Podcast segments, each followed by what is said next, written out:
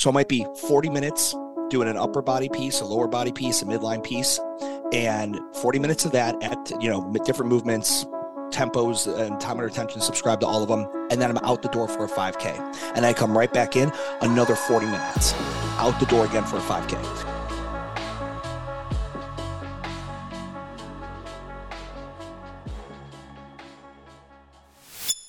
Welcome back to the show, everyone. Today, my guest is Stuart Brauer. Stuart was the owner of Urban Movement, a gym in Charlotte, North Carolina. He created a gym mentorship company focused on helping micro gym owners succeed in the fitness industry called What the Fuck Gym Talk. And I love the fact that I get to curse in the intro because it is perfectly appropriate for the man that I am interviewing today. And through a bunch of Stuart's success, he has allowed himself the free time to focus on his fitness more now probably than ever before in his life. And because of that, has taken this unique belief in fitness around tempo training. We talk about how tempo training or slowing down in general is underutilized in the fitness space and how he has been utilizing that training himself to kind of test out some of his own theories. We talk about Stuart's new goals around fitness, such as running a marathon, and so much more. This one was a ton of fun for me. I know you'll find it entertaining. Enjoy. Hey everyone, real quick before we dive into the episode. You probably heard about this podcast directly from someone else or saw it shared on social media. We can only grow, spread our message further, and keep bringing in awesome and amazing guests with your help. If you could take five seconds and hop on whatever podcast platform you're using and leave us a review, it would mean the world to us. On to the show.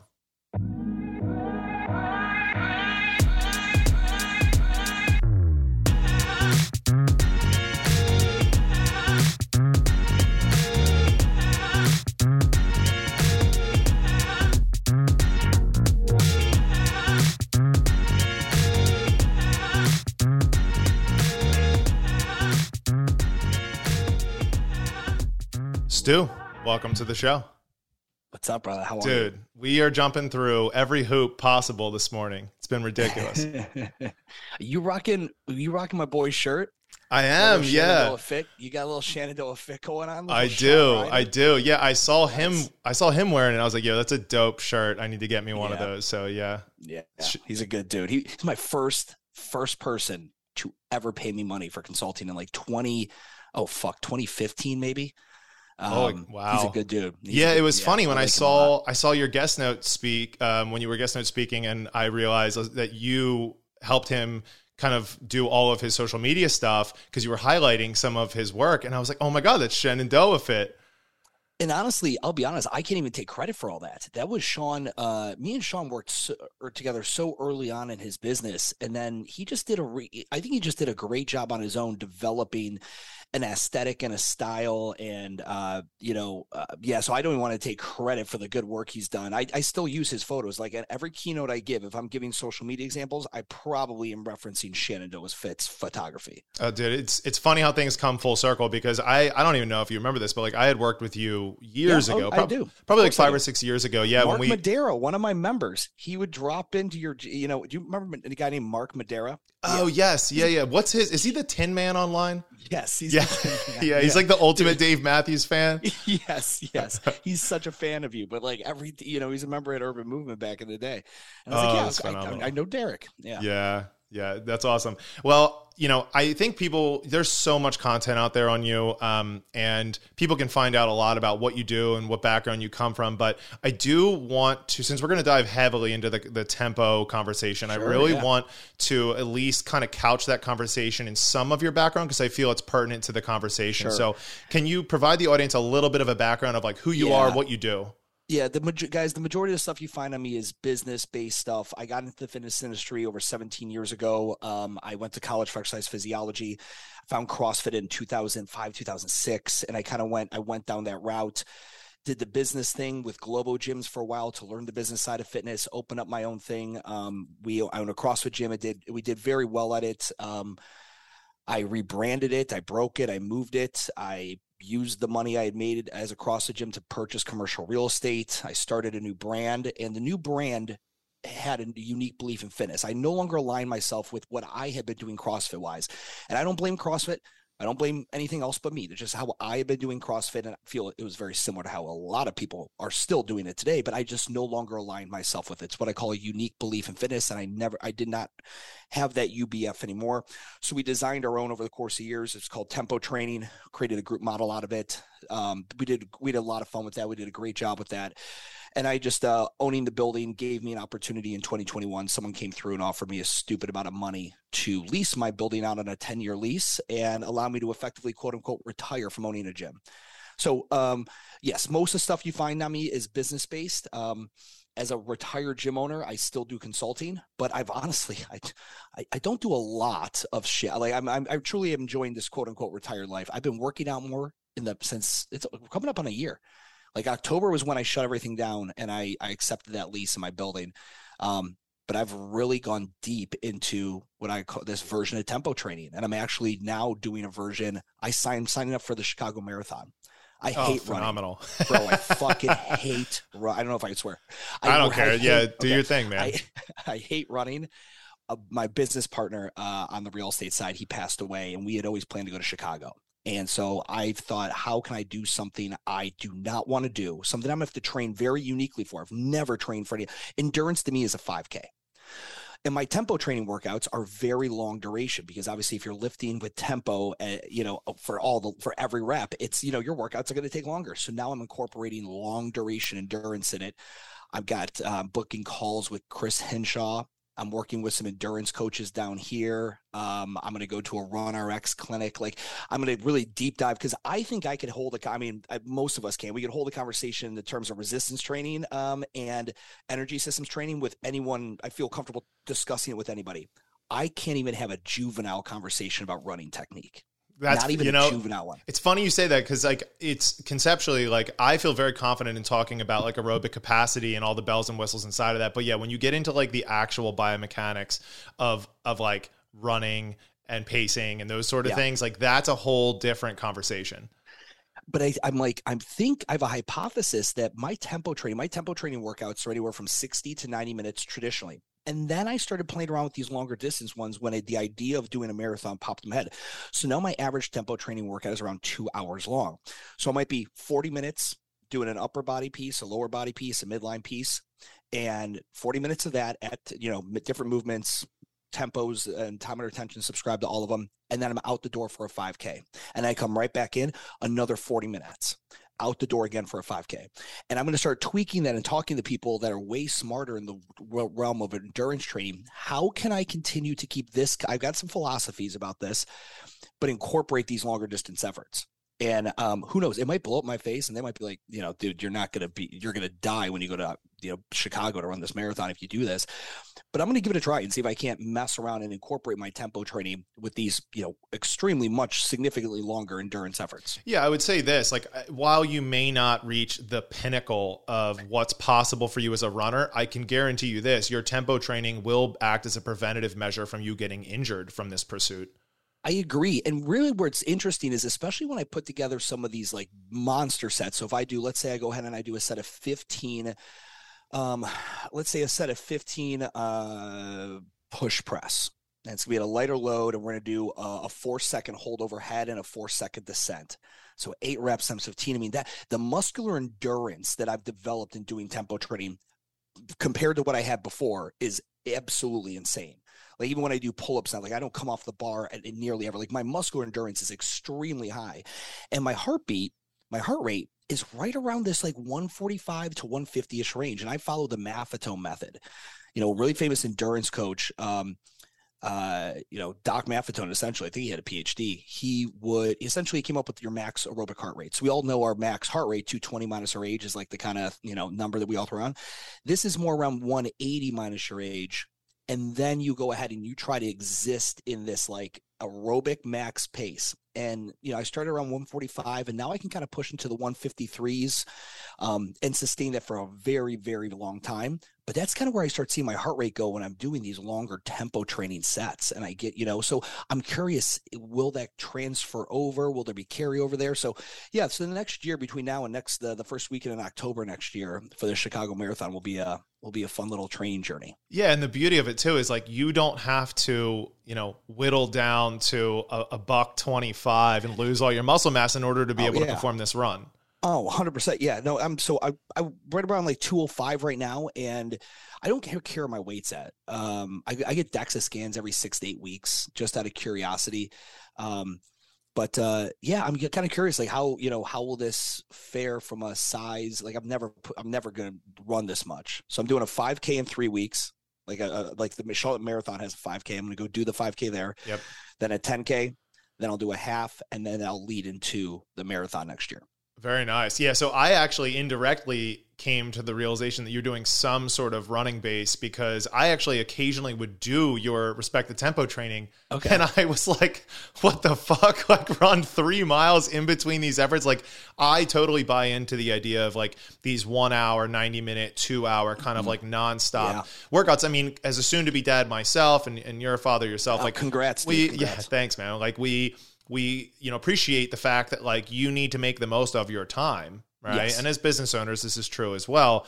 And uh, so it's like this is one of the best ways to keep you non distracted, you know, hyper focused and on the move. And I think people don't appreciate how hard it is to both keep your heart rate at that like 145, 155, you know, um, using that formula you were talking about um, it's for a long sustained period of time and then oh by the way you're maintaining like your muscular stamina and endurance as part of that process Yeah, I, and so I've had a lot of people ask me, like, "Are you gonna? Are you? So when is this? Are you gonna eventually excel programming?" Like, no, like nobody, from a business perspective, uh, selling two hour long workouts isn't the most marketable thing in the world. Remember Seal Fit when Yes. Seal Fit hit the scene?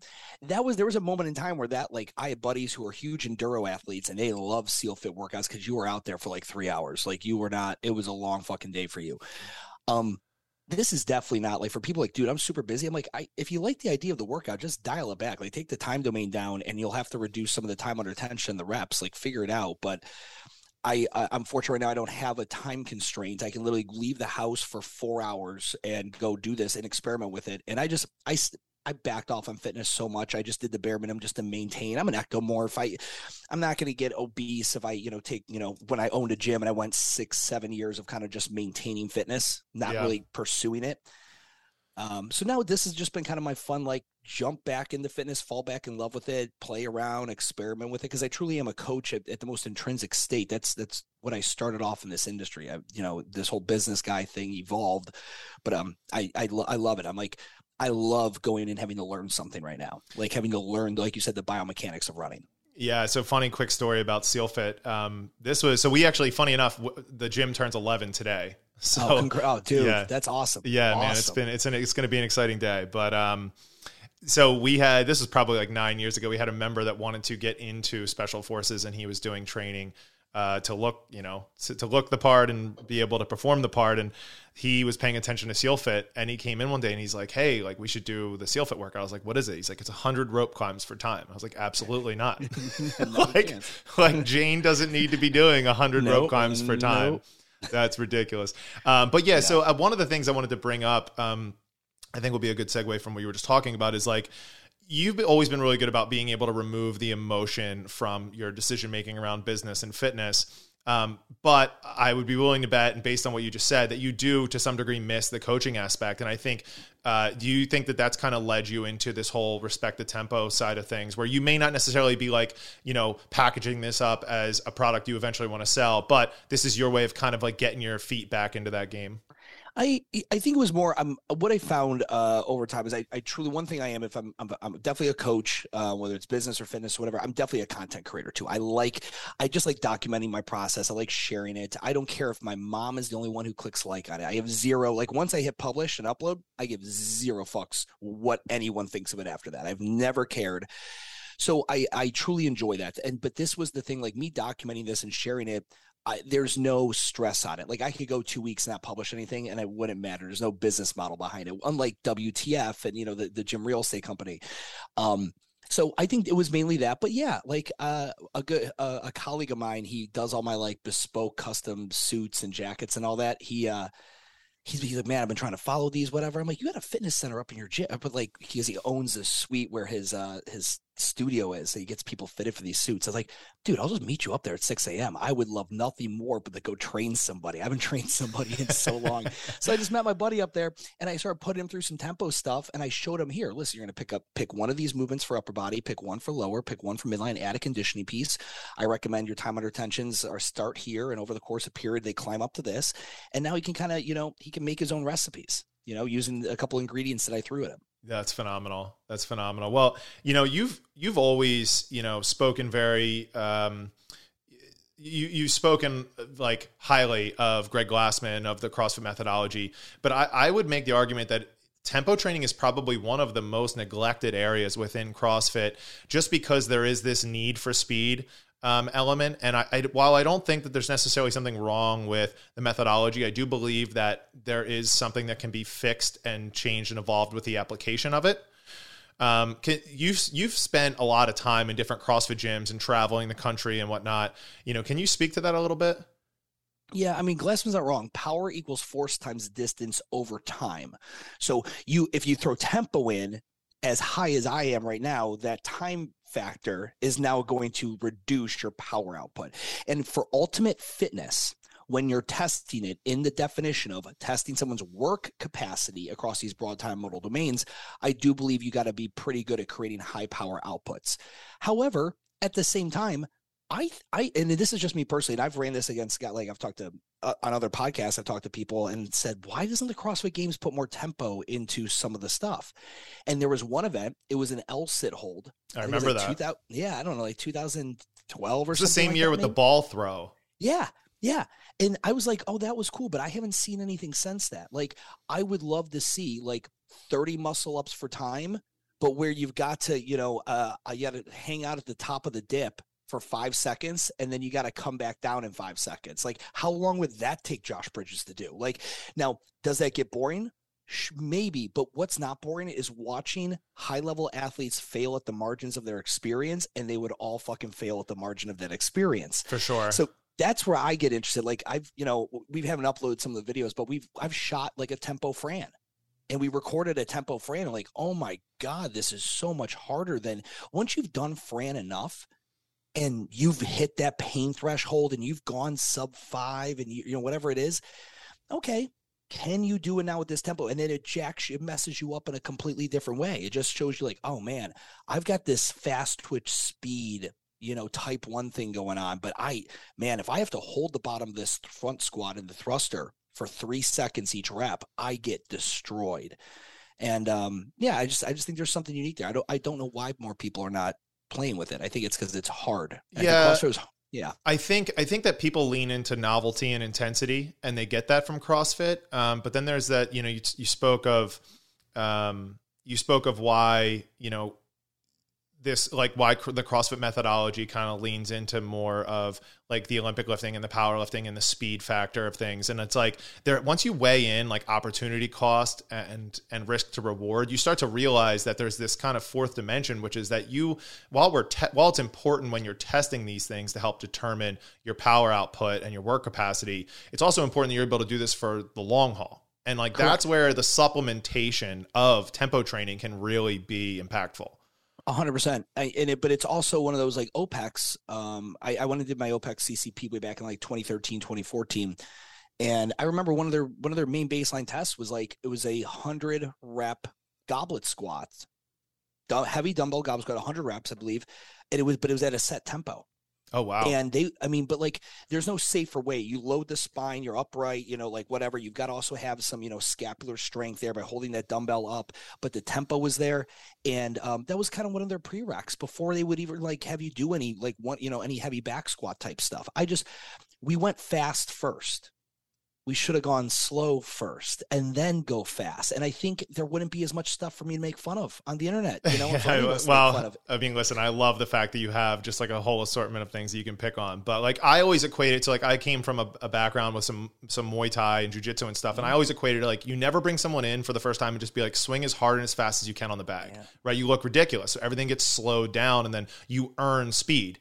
And I yes. think it should be the same way in, in CrossFit gyms. And the thing I love about incorporating more tempo is that it gives people feedback in real time that they can actually do something with. Like, for instance, if you're doing thrusters at max speed, you don't know anything other than that was difficult and it hurt a lot. And then when you're done and I go, hey, like you had some valgus knee there, let's really work on pushing the knees out. It's like it's hard to interpret what was going wrong in the middle of that because all you were doing was thinking, I need to go as fast as I can.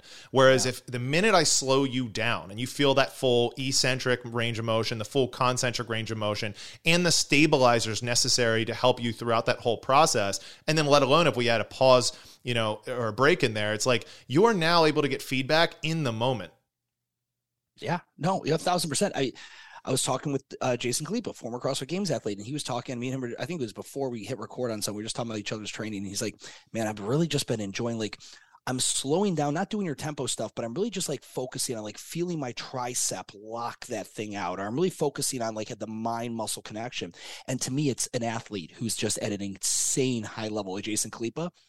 I'm like, that's never been a thing you've had, buddy. You've never like really dialed that in prior. But no, because in the sport of CrossFit, he would have been punished, you know, from a sport perspective to do that.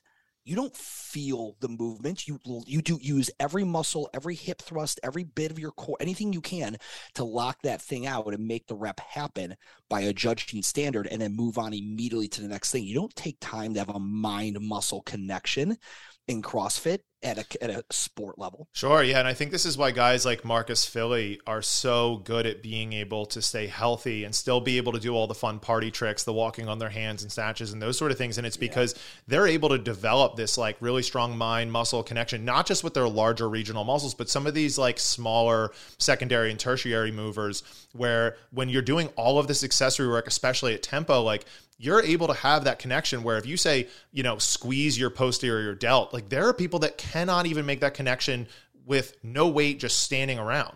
Correct and it, it also too it's like we we all walked into crossfit gyms to look better naked. Nobody very few ever walked in chasing a performance stat or a metric necessarily. Some did. There's definitely stories out there of that but not not the many. Not the ones that make us make the crossfit affiliates in those gyms their money. Um, and not the ones that are going to help the you know 36% of us that are obese. But it's like we but then you know they all walked in just wanting to look better naked. And then within a very quick period of time they all wanted this level of performance. Like i, I watch kids practice handstand walks, fall on their face. I mean, do this for 30 minutes at the end of a workout. Like practice a handstand walk. They can't even they can barely hold a handstand up against the wall for 30 seconds. But you jump seven steps because this is a thing that might be in a competition next weekend at a gym nobody has ever heard of against 36 other people that nobody cares about. It's it's tough, man. Um, but hey, listen, to to each their own. And that's like guys like Marcus, I think are amazing. They're like exposing um or shining light on the opportunity to do the things that make you look better naked. Snatching has never made anyone look better naked. Adding five pounds to your back squat has never made anyone look better naked.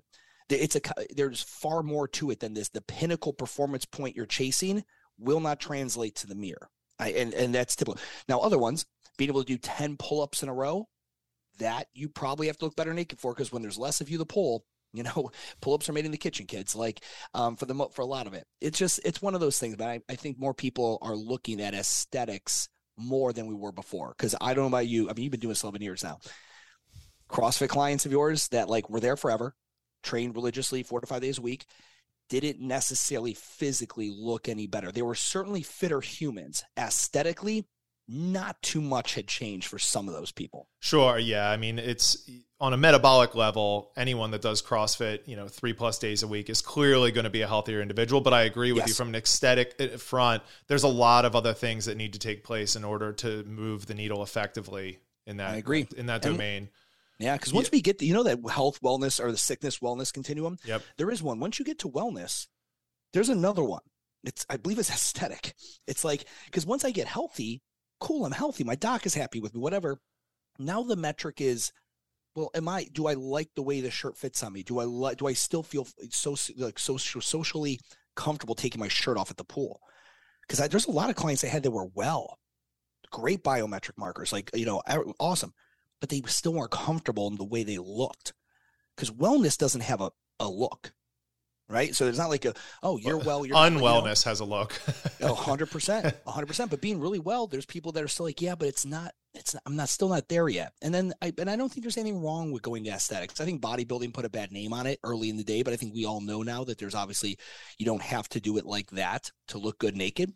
Um, but yeah, no, it's yeah. it's I think it's it's worth you know we can now have an honest conversation about it, and you know to your point about people trying to do things in the gym that they're just not prepared to be able to do. Like we we use level method, and I don't know how much you know about it, but Uh, basically Nathan, a huge fan of Nathan. Fantastic. Yeah. So we we do some of their video work. Nathan and I have been boys for a while. So um, I absolutely love it. And we're going to keep it keep going in, in our facility. And like what I love about it most is that it just establishes prerequisites that are required of people before they can move up Yeah. the ladder. So it's like, listen, if you want to snatch, that's an admirable goal. Like I come from a weightlifting background, fantastic, but you're not doing it if you can't do a kettlebell swing, right? So we we love the fact that it just like self limits people, and people have they grow, they grow in their appreciation for being able to prove it first before advancing.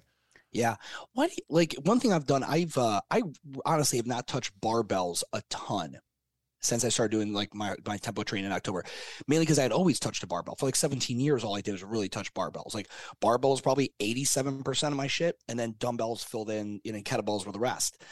Um like snatching now for me, I love the snatch. I I it's not a full snatch, like uh, receiving in the bottom of squat, but it's with dumbbells. And the amount of like me grabbing two 70 pound dumbbells and doing a double arm from the floor dumbbell snatch right over a double is way harder than me snatching 175 pounds on a barbell. So 140 pounds total in dumbbells versus it's it, the unilateral, the lockout, and even just having to be kinesthetically aware. Like I found myself doing it in front of the glass door at a certain time of the day so I can see myself because there's this I know that I've got one side's getting up there a little faster than the other. I can feel it. I want to be able to aesthetically see that. Having a mirror, that, that's another thing too, is if you ever like I was just uh, in DC and uh, I ended up training at this Globo gym up there and there was a mirror. And I, you know, I never train in front of a mirror. But it's nice, especially if you're ever doing anything that's unilateral and at the same time, you know, dumbbell in each hand doing whatever movement it's so funny to be like, holy fuck, my upper trap on my left side totally engages way earlier than it should. But it, sometimes you're not kinesthetically aware of that happening in the middle of a workout. Yeah, and it's just it's far greater in its ability to give you feedback when you're do, moving at tempo as well. Oh, you know, yeah. like if you're performing a snatch of like with a barbell, the last thing you want to do is be staring at yourself In like an mirror, idiot. yes. in a mirror. Like Yes. that's that's awful, right? But um, yeah, so funny enough, I actually have experienced the same thing in terms of being able to start playing with some new implements and working more unilaterally. And what I have found for me personally is just like the minute that I gave up the whole athlete pursuit and I went more of like the fitness enthusiast with the the focus around aesthetics and longevity, I started to think a, a lot more heavily about how different implements and movements and exercise selection made me feel during and after. And I found that the barbell, you know, can hide some compensations. And usually that means that the wrong muscle groups are kicking on or you're not in the most optimal of positions. So, whereas a dumbbell can be self limiting because if your left is weaker than your right, you just physically won't be able to do it. The, the same is not true when you're moving with a barbell in like a closed circuit. A hundred percent. Um, one of the first times I ever did a workout in this new gym I went to, uh, they were doing barbell snatches at 95 pounds. I went and just grabbed a pair of 50s and I did dumbbell snatches, right? We were both doing them from the hang position. They were doing power snatches, same thing with me. Um, the kid came over to me afterwards. He goes, Did you, are you injured? I'm like, no, what's up, man? He's like, you just, you weren't using the barbell. I was like, yeah, yeah. I just, I, I did that for, you know, over, you know, over a decade using the barbell. I'm, you know, just messed around with dumbbells and actually it's a lot harder. He goes, it's harder. I'm like, well, yeah, what'd you use? 95 pounds? Yeah. And so I went over and just grabbed a pair of 40. So I'm like, this is just 80 pounds. Knock out the 21 reps. I saw you do 21 reps unbroken with that 95 pound barbell. Look good, dude. Go 21 here. He got into like rep nine, was like, bro, and sat him down. He's like, he's like, that is so much harder. I was like, I, I know that that's like that that's something I think people don't like. And I this is something that's interesting with CrossFit. Everyone walks in the CrossFit and it's very hard and they accept that and they like the hard and they like the challenge. But I feel like once they kind of figure it out and they get into it and they can do the majority of things, they're like, dude, don't don't don't give me any more of your hard shit. I've done enough. I don't want to go backwards. I don't want to become a freshman again. I'm like, I'm up here. I'm at the top of the class. I'm one of the top fitter guys. I don't want you throwing your dumbbell, double arm dumbbell snatches and tempo pull ups at me that are now going to knock me back down to being a, a freshman again. Yeah. And I, because I get a lot of that. I'm like, does this make sense? They're like, yeah. I'm like, why would you incorporate any of this into your training? They're like, no, man, I'm kind of here. I'm just going to stick with this stuff. I would rather add more weight to my snatch than go back down and weight and do double arm dumbbell snatches. Sure. Like, and, I, and I, yeah, I was going to say, I think that's unfortunately a big preventative reason why a lot of CrossFit gym owners don't want to go through the growing pains of changing their programming and ultimately the culture within their gyms. You know, is because yeah. you do, there is an initial reaction to like, what the heck is this? And I have just found that like if I want to be honest with myself as a programmer and as a leader for the for the facility, I have to be okay with it not being right for everybody, but believing the fact that like its involvement over 2 years, 3 years, 4 years, 5 years is going to be a better service and product for the average person in our area.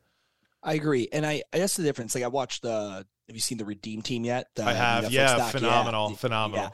So like I look at real athletes and I think I, I define an athlete as someone who is compensated for their performance in a sport.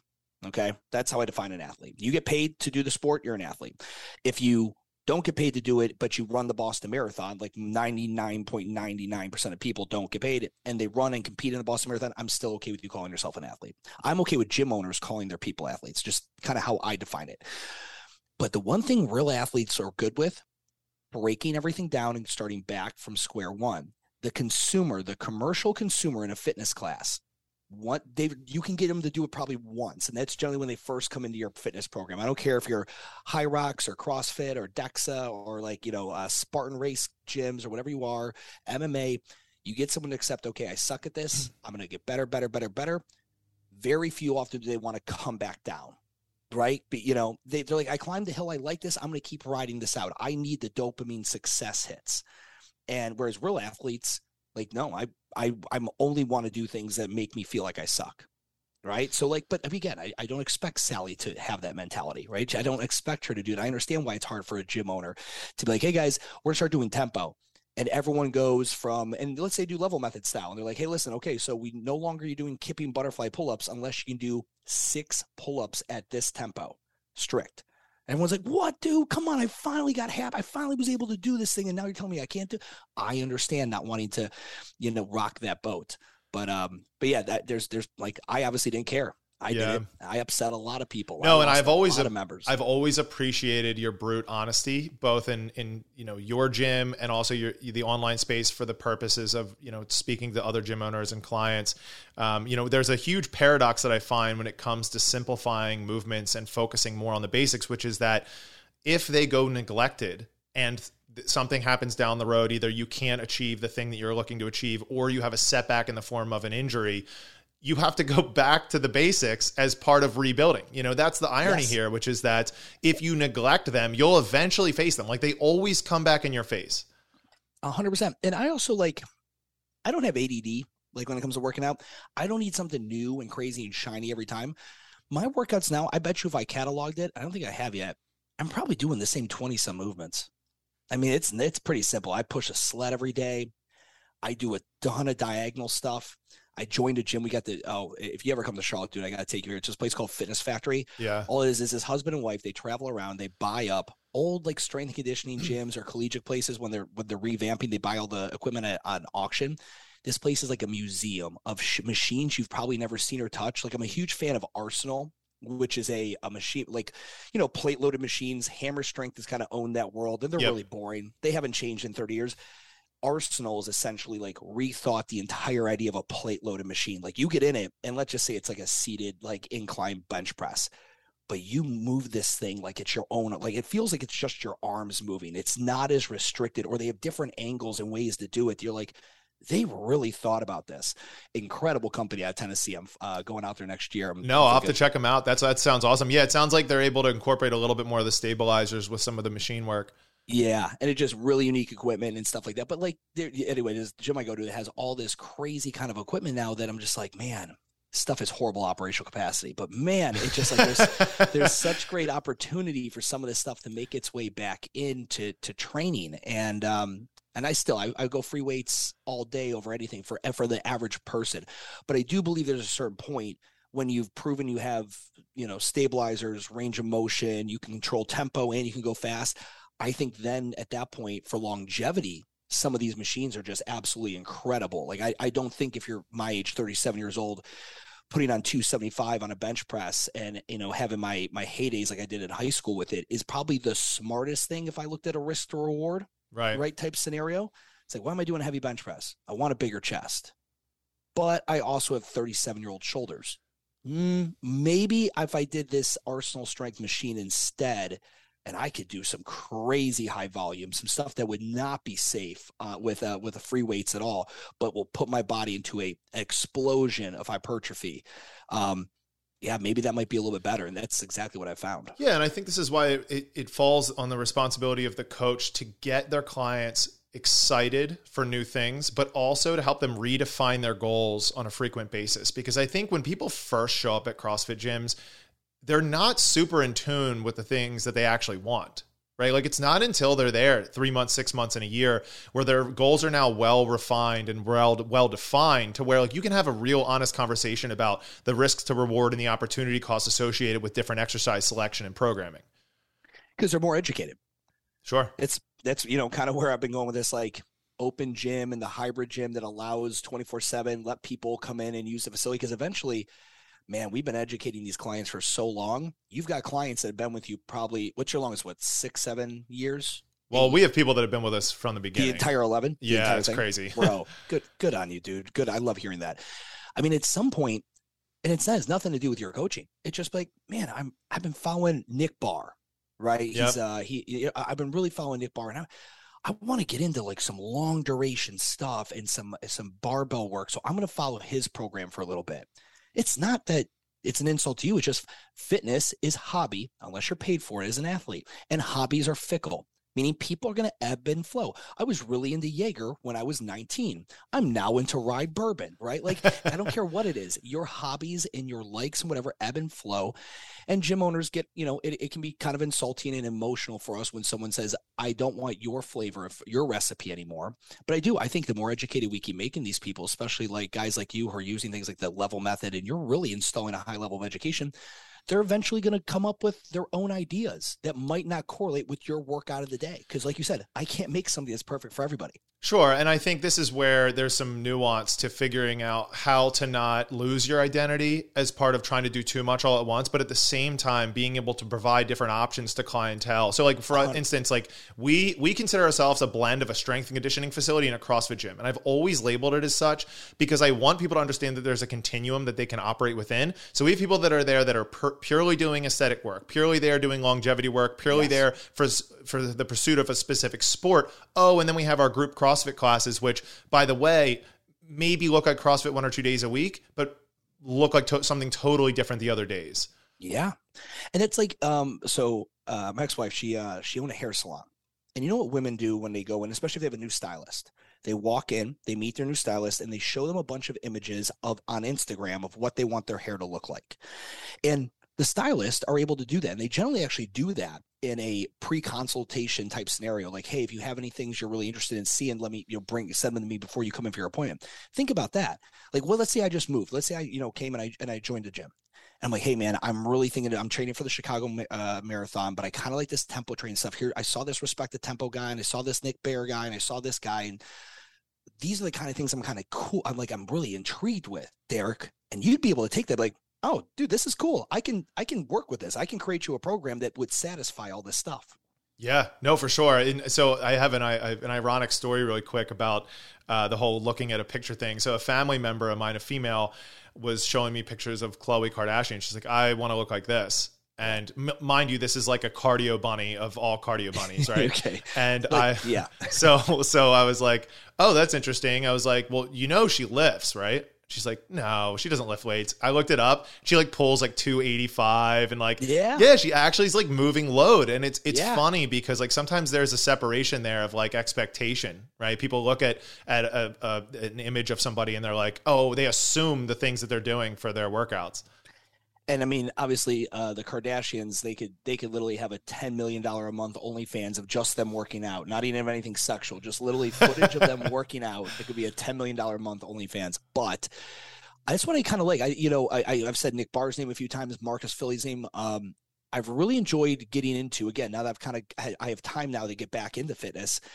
Watching other people's documentary, like documenting their process. And that's kind of where the respect the tempo thing came in. And then we're going to do a series here where I'm going to do it on this whole like a year of training to go to the marathon and, and, that's and awesome. doing and so I'm excited to do that. But that's really what I think so cool is like now people could come and be like, oh, they won't make that mistake. Like, oh, Khloe probably just runs. Like if there's someone if someone's documenting it, if there are contents out there, they could be like, oh shit, Derek's right. Like she totally fucking lifts weights. Right.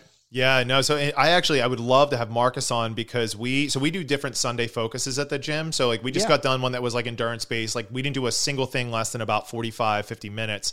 Um, and now we're doing more of that like aerobic bodybuilder. And it's interesting because I know what people are going to think the minute they start this, which is like, oh, this is going to be annoying. Like, how do these two things go together? But it provides a whole different level of challenge when you're doing sets of dumbbell bench or dumbbell press or squats at tempo, and then asked to do, you know, something more in the aerobic power category. Being able to kind of turn that switch on and off is a challenge like no other. It is. It is. I mean, um, one thing that's not uh, the like I'm not a runner, and one thing I'm not accustomed to is like running in the cold. Like I'm such a little put. Like I am not. I am not there yet. So when it's real, it's you know it's cold now. It's getting cold in the morning in Charlotte. So like the other day it was like 38. I was like, uh, uh Oof. homie, that is not happening. So I just you know I'm doing you know uh echo bike intervals or rowing it. You know I love like I love the concept two bike mixed with the the skier. Like I like that lower body upper body type, a little bit more back and forth, and just putting together some intervals for 25 minutes and then popping off and doing an hour of tempo training going back to it you're right like your brain has to adjust. Um and one thing i've never done before like fartleks and tempo running. Like you Mm. know like going ahead and actually creating like okay uh like one of my workouts this week is the Yasso 800 so people aren't familiar if you've never ran a marathon like yours truly and you want to have a you know predict kind of what you do go out and run 10 intervals 800 meters one to one work to rest ratio and so let's say you you on average you maintained a three minute and two second 800 meter Isn't that what That Jason would- Khalipa averaged? yeah right right that's literally where i get that's where i got I, chris hinshaw um had talked about it and i had heard that i'd heard about that workout before i'd never done it in my life Ugh. but now I have a reason to do it. So I'm like, okay. So I'm like, I'm gonna text Jason and be like, 302, huh? Let's see how this goes, homie. Um, he's a big boy to be doing 302. Yo, for real. Yeah. So, uh, but yeah, that would be that would be a three hour and uh two minute or three hour and twenty minute marathon is what that maybe that would have come out to. Yeah. like Do you that. have a goal? No, I don't because you know I'm doing this. You know, mainly it was in more memory of um my friend that passed away and us going to Chicago and doing this whole thing. Um, it- it's also just a challenge. It's something that I don't want to do, so I kind of feel like I'm. You know, he's helping me through that. Um, but also it just.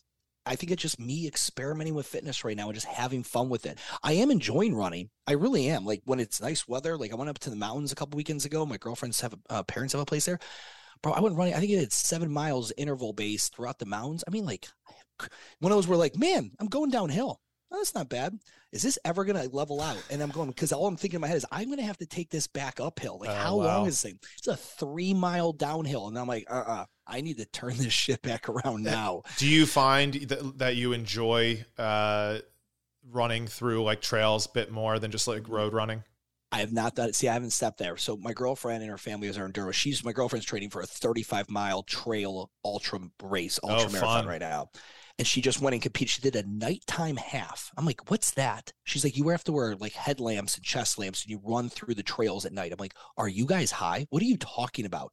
And I went out there and on the trail, you could see them on the distance. It looks like the Blair Witch Project, all these like, you know, flashlights just kind of bouncing around as people are running through the woods and um and she absolutely killed it but i was like real runners i'm not a real runner I, i'm playing in their world Yeah. but oh my god they are i mean they're some dedicated psychos Um, I was actually just going to bring that up. If you look at the events that are available for runners, like if you start getting into the ultra realm, you just, it's like the land of the psychopaths. Like there is an event, I, I don't remember the exact logistics, but it's something like for 24 hours, you run four miles every hour.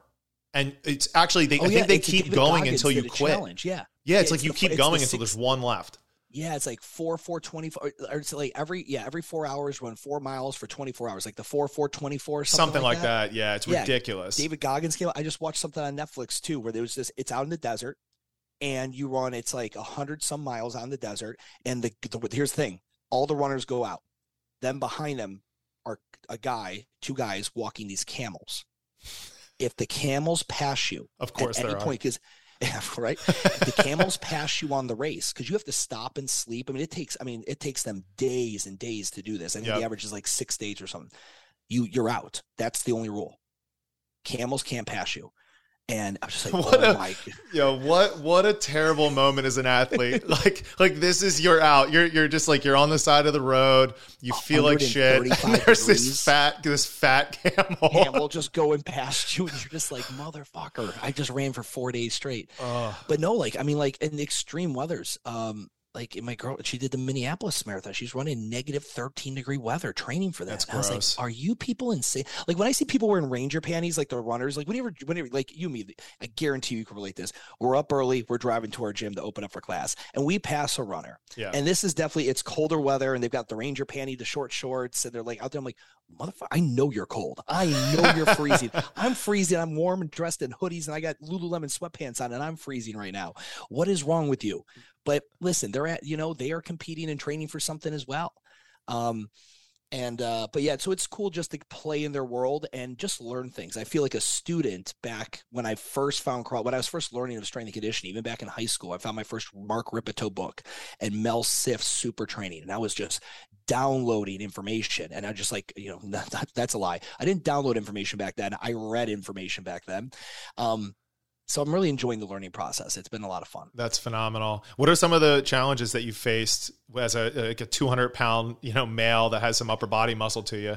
Yeah. Um, it's it's you know a lot of it. So you know I, I'm always fully disclosure. I share with people like uh, I'm on test. I'm on TRT. I am on uh, growth hormone peptides. I've got I did I had my doctor come on the podcast and we talked about my regimen and all that kind of stuff. I get DEXA scans every six to eight weeks. I have a registered dietitian I pay. I'm working gonna be working with like up to like two to three different running coaches. Um, I'm very much in the point of my life where I'm I'm willing to spend money on the longevity and quality of my life. And I love fitness so much. You take one day of working out away from me, I'm about a 30% more of a dickhead than I probably am in any, in any typical I day. relate to you so heavily in that. Yeah. So sometimes like, man, I saw a video you posted. You must were you hangry or did you just not get a workout in that day? I'm like, maybe it was both. yeah. But uh, so my biggest challenge has been like that, like taking care of myself. Because for years, eh, owning the gym and growing my businesses, I was um fitness was just hygiene for me. I would just like taking a shower. Some days you would come home, like, I don't want to take a shower, but like, but I need to, or I'm gonna be disgusting. My wife's not gonna let me in the bed, right? That kind of thing. That was fitness for me for a while. So it's like giving myself permission now, like it was in the beginning. I was like, I can't go work out for 90 minutes. That's insane. I'm- but I'm like, no, you you can't. Like you you actually don't have anything you need to do right now. Like get, letting go of that and allowing myself to do that was a big mental. How hard was that for you? Very hard. I'm I'm super strict in my like. I'm up every day, say 4:30 in the morning. I'm doing that like, I I. I try to maximize every minute of my day. I, I record 12 podcasts a month, and nine of them are recorded in a car. Dri- after driving my daughter home from school, I monologue in the car, and um, I maximize every minute. So to think I could do that was so tough in the beginning Yeah. but now it's my favorite part of the day. I am so like I love just walking to the gym and all the coaches and the owners tease me like all right Stu's gonna be here for about four hours and um and it just I I just love this I love not having to rush it because you can I know you can relate to this as I probably did I rushed workouts for every every day my workout was rushed if I didn't get to take a class workout I was generally doing it in between meetings and fitness was just something I had to do, and I wasn't even able to do it at the pace I wanted to. I was just rushed, get it in and get it out. Yep. I wasn't able to like bathe in it, like enjoy it, sip on it. I was taking a shot of it, um, and so now I'm just kind of sipping. Yeah, I'm in that transition process now myself. Like I'm I'm far from retired uh, from from the position that you're in, but uh, the business is pretty turnkey at this point, and I'm kind of getting into different ventures, which has been great. But it's it's been really hard just to like calm down and let myself like, be okay with not having anything to do and not remaining busy every incremental Yeah. you know part of the day. So Yeah, but say that, and then um, and then just again, I think it's just having to where where do I where do I go to to learn about this whole biomechanics of running, pose method. Um, man, I first time I saw myself, I went and got a running evaluation done. They put a bunch of camera angles on me, ran me at 100. They recorded me at 120 frames per second, so they could really slow me down. The amount of overstriding I did in my run was just disgusting. I'm like, oh, no wonder my left leg has shin splints. Like, I'm sure that's like watching sense yourself on camera for the first time. time it is and i was just like this is so cool but like it's kind of like our clients probably face, or like, you know, my former clients and yours currently. Like, there's so much information on the internet. Who do I who do I listen to for good running coaching advice? You know, where do I go for that? I've got to like kind of like filter it out, and I got to talk to the people who are in the know that I trust. And um, but that part of the journey has been it too. It's just you know um, the research, the R and D that goes into doing something you've never done before. Yeah, how hard was it to make some of the smaller changes to your running mechanics? Um, it wasn't too bad. I went and got like it's actually right here. I'm charging it. Um, like uh, I went and got a I got rid of my Apple Watch. I went and got a Garmin, and I got this little biometrics pod. It goes right on the back of my shorts, nice. and then it gives me my cadence. So you increase your cadence, and I'm just essentially shortening my stride, is what's happening, right? So that would that was actually a quick fix. I mean, that really took my shin splints from a eight out of ten in pain down to a was zero. was shortening your stride. Shortening, yeah, just a much shorter, quicker turnover of my foot. What shoes do you turnover. do you wear? So forever, you're gonna you're gonna love this.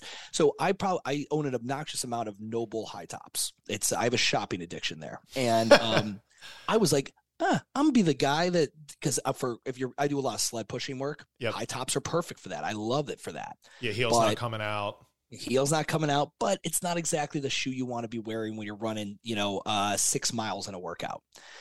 So uh, I went ahead and one of the owner or one of the guys that goes to my gym, he owns the Charlotte Running uh, Company store, which is a great running store. And he put me on a treadmill, put me in a bunch of different shoes. So now I've got a, um, a pair of Saucony Endorphin Speeds, and I've never had a running shoe. So I felt like I felt like I was stepping on like I was on stilts made out of like pillows, right? Like I'm it's you know so so unstable compared to, I mean you and me come from the same. We did Inov-8s, right? And then, oh you know, my the gosh, Nano yeah, the bright Metcon. blue Inov-8s. Yeah, we we came from the zero the minimal drop shoes. Like that's what I was used to. Um, and even the NOBULLs. Like, so now having a running shoe has been uh has been unique, but it feel oh my god, what a difference in running though. Like my everything feels so much better. Like I I don't like running without a running shoe now. Yeah, talk about conflicting information uh, about shoes. Like this is something I actually have to deal with on a regular basis because there's this huge push with the Foot Collective and whatnot to like work on spreading the toes and having a wider toe box and working more minimalist. I'm like, look, I'm like, look, all of that is good and great, right? In doses. It doesn't Correct. mean that you should put on your Vibrams and go run 10 miles for the first time. I agree. So I bought a pair of zeros, XERO shoes or whatever. Yep. Um, so I bought a pair of those, and I was like, okay, I like, I'm gonna mess around. I'll, I'll wear these around the house and mess with, but I'm not running in them. Like that's, I'm definitely not gonna run in these things. Like, like I not especially where I'm at now in my mileage. I'm there's not a chance I'm gonna run in these. Um, but it was interesting. Even the guy who owns the the Shaw Running Store, he was made. He he like he was great. He had both sides of it. Like he's like, if you're in the minimalist, here's what I recommend. If you're not in the minimalist, here's what I recommend. Like it's it's not one or the it's not if or right. Right. Um, or either then. It's uh, you know, you just have to really ramp up, like slow, slow build your miles up to go that kind of distance, and then you got to have a certain type of technique. yeah. I- really do. and maybe there's there's places where you can utilize the minimalist approach as a way to to maybe develop a little bit more stability and structure and strengthen the feet and ankles. I I've saw, thought so. I'd love your thoughts on this. I've thought so much uh, about um, and we got. I was able to push back the other ones. We got some time. Okay, cool, bit. awesome. Yeah, we, yeah, been like those six, seven minutes or so. But like, I don't use gymnastic scripts or chalk anymore. I haven't for years, and I always looked at that as like, you know, that's my version of going minimalist on the pull-up bar. And you know, when I actually learned to put the pull-up bar across the heel of my palm, I no longer ripped. Yep. Now, when it slips to here, and if I were to kip with speed and sweat and soft skin, that's a thing.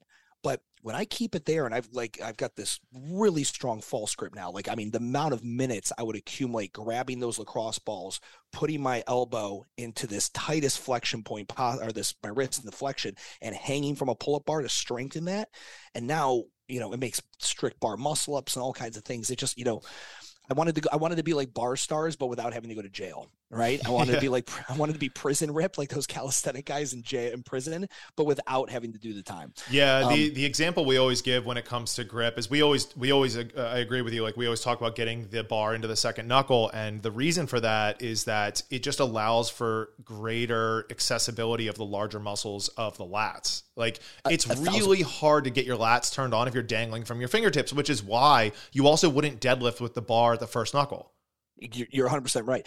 I always had a hard time getting clients to understand that. But what I would just say, I'd be like, okay, real quick, uh, your pull up, right? Or that muscle up, are you, are you missing it by just a few inches? They're like, yeah, I'm just like, I'm just a few inches away. I'm like, cool. There's about a few inches away from putting the bar here and you where you have it right now. Yeah. So the difference between you pulling here versus here is a significant difference. Just like if I had to boil it down for you in, in layman's speak, that's the main benefit. Well, look, and at the end of the day, it's a prerequisite, right? Like yes. it's harder to hold the bar for sustained periods of time at the second knuckle. But yes. in order to be able to do strict pull ups correctly, in order to be able to do any sort of kipping effectively and safely for that matter, like having the bar in that second knuckle is huge. Yeah, no, I agree 100%. And also, yeah, you're right. Like kipping is great. Everyone's, I, I'm not against kipping. I do most things strict until I can't go strict anymore. And then I do what I call like a minimal kip, like just a few baseline rules. The heel uh, on my backswing is not allowed to go further than my glute. It literally has to stop right there at the edge of my glute. It doesn't allow it to track back anymore. There's not allowed to be any um, flexion of the knee. The knees have to be fully in extension, locked out. Um, and the uh, you got just have that nice tight position throughout the whole thing. And if I can't maintain it, I, I, I stop kipping. Right, yeah. like that's yeah, and there's look, it. there's an important difference between kipping utilizing momentum and kipping utilizing tension. Correct. And Such a great statement. That's yeah. a huge differentiator. And I think the more, you know, the points you made more or less allude to that, like the straight legs, not allowing the feet to go behind the glutes. It's like you're far less likely to get hurt and reap the rewards of doing kipping in the first place if you are able to maintain tension through the whole movement. Yeah. Look, just look at any gymnast on the rings and show me the bend in their knees doesn't doesn't exist yeah. right so like i'm just i'm just going to try to emulate them because not because they're the best in the world at it which they are but because they've obviously figured out this is the most effective position to generate power from so yep. like that then why do we? then why then why is every you know i'm watching kids do butterfly pull-ups with this bent knee position i'm just like I, I i, get it it allows you to check the box that you're a crossfitter who can do butterfly pull-ups i get it man i know you want it i was there too but so someday you're going to zoom out and realize it's a little silly, and there's a tighter, better way to do this. For sure, time and a place. Yes. Time and a place. Well, hey, Stu, thanks so much for jumping on. I would love to do this again sometime with you. Absolutely, um, dude. Yeah, this was fun. So tell everybody uh, where they could learn more about you. Yeah, the more interesting stuff probably for your audience is going to be uh, the training, the fitness stuff. That just um, at respect the tempo. Instagram is really the only place we'll be kicking off the YouTube channel here shortly, where I'm going to be documenting how I'm using my tempo training. And then on there, on that respect the tempo page, there's just blog post. I think of it, I don't think of it as Instagram. I literally think of it as a blog platform where I literally just write long format blogs about the training and the whys and the hows and, and different thoughts and theses I have about it. So if you're into that kind of stuff, that's what I'd highly recommend. Go check out. Um, and dude, this is awesome. I'm so glad. I really appreciate. I was really excited when you reached out, man. I'm really glad we got a chance to do this. Yeah, man, this was a blast. Thank you again for jumping on the podcast today. I just want to take a quick second to remind you that we post a lot of free and helpful content on our social media pages. You can find us at Hardbat Athletics on Instagram and Facebook, and visit our website at www.hardbatathletics.com to learn more about what we do at our facility. Let's keep raising the standard together.